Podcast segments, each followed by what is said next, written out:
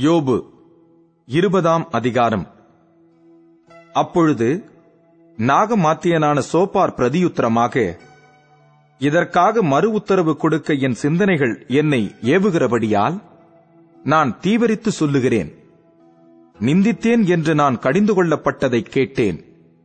ஆனாலும் உணர்வினால் என் ஆவி பிரதியுத்தரம் சொல்ல என்னை ஏவுகிறது.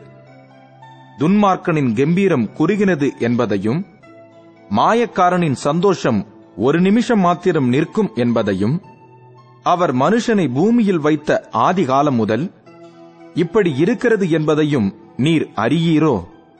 அவனுடைய மேன்மை வானப்பரியந்தம் உயர்ந்தாலும் அவனுடைய தலை மேகங்கள் மட்டும் எட்டினாலும் அவன் தன் மலத்தைப் போல என்றைக்கும் அழிந்து போவான்.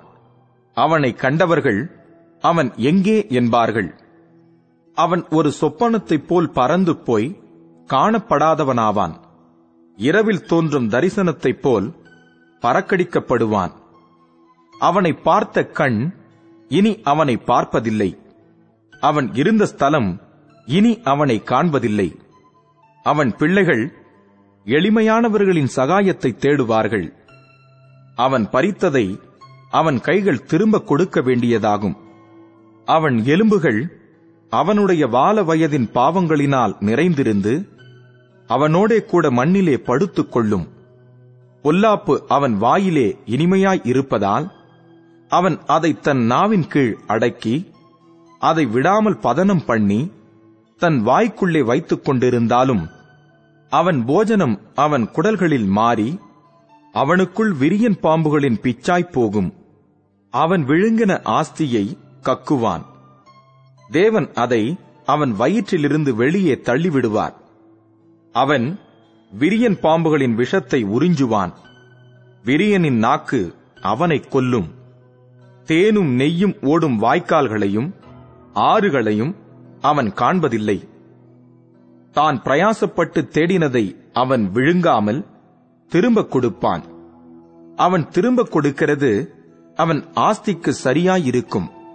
அவன் களி கூறாதிருப்பான் அவன் ஒடுக்கி ஏழைகளை கைவிட்டு தான் கட்டாத வீட்டை பறித்தபடியினாலும் தன் வயிறு திருப்தியற்றிருந்தபடியினாலும் அவன் இச்சித்த காரியங்களில் அவனுக்கு ஒன்றும் இருப்பதில்லை.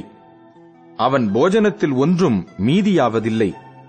ஆகையால் அவன் ஆஸ்தி நிலை நிற்பதில்லை அவன் வேண்டுமென்கிற பரிபூரணம் அவனுக்கு வந்தபின் அவனுக்கு வியாகுலம் உண்டாகும். சிறுமைப்படுகிற ஒவ்வொருவருடைய கையும் அவன் மேல் வரும்.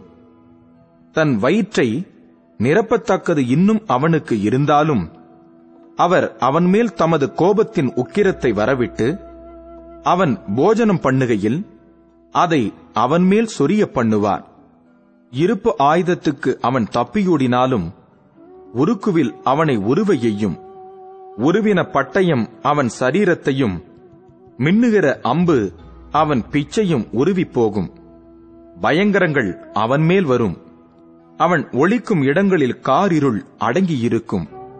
அவியாத அக்கினி அவனை பட்சிக்கும். அவன் கூடாரத்தில் மீதியாயிருக்கிறவன் தீங்கு அனுபவிப்பான்.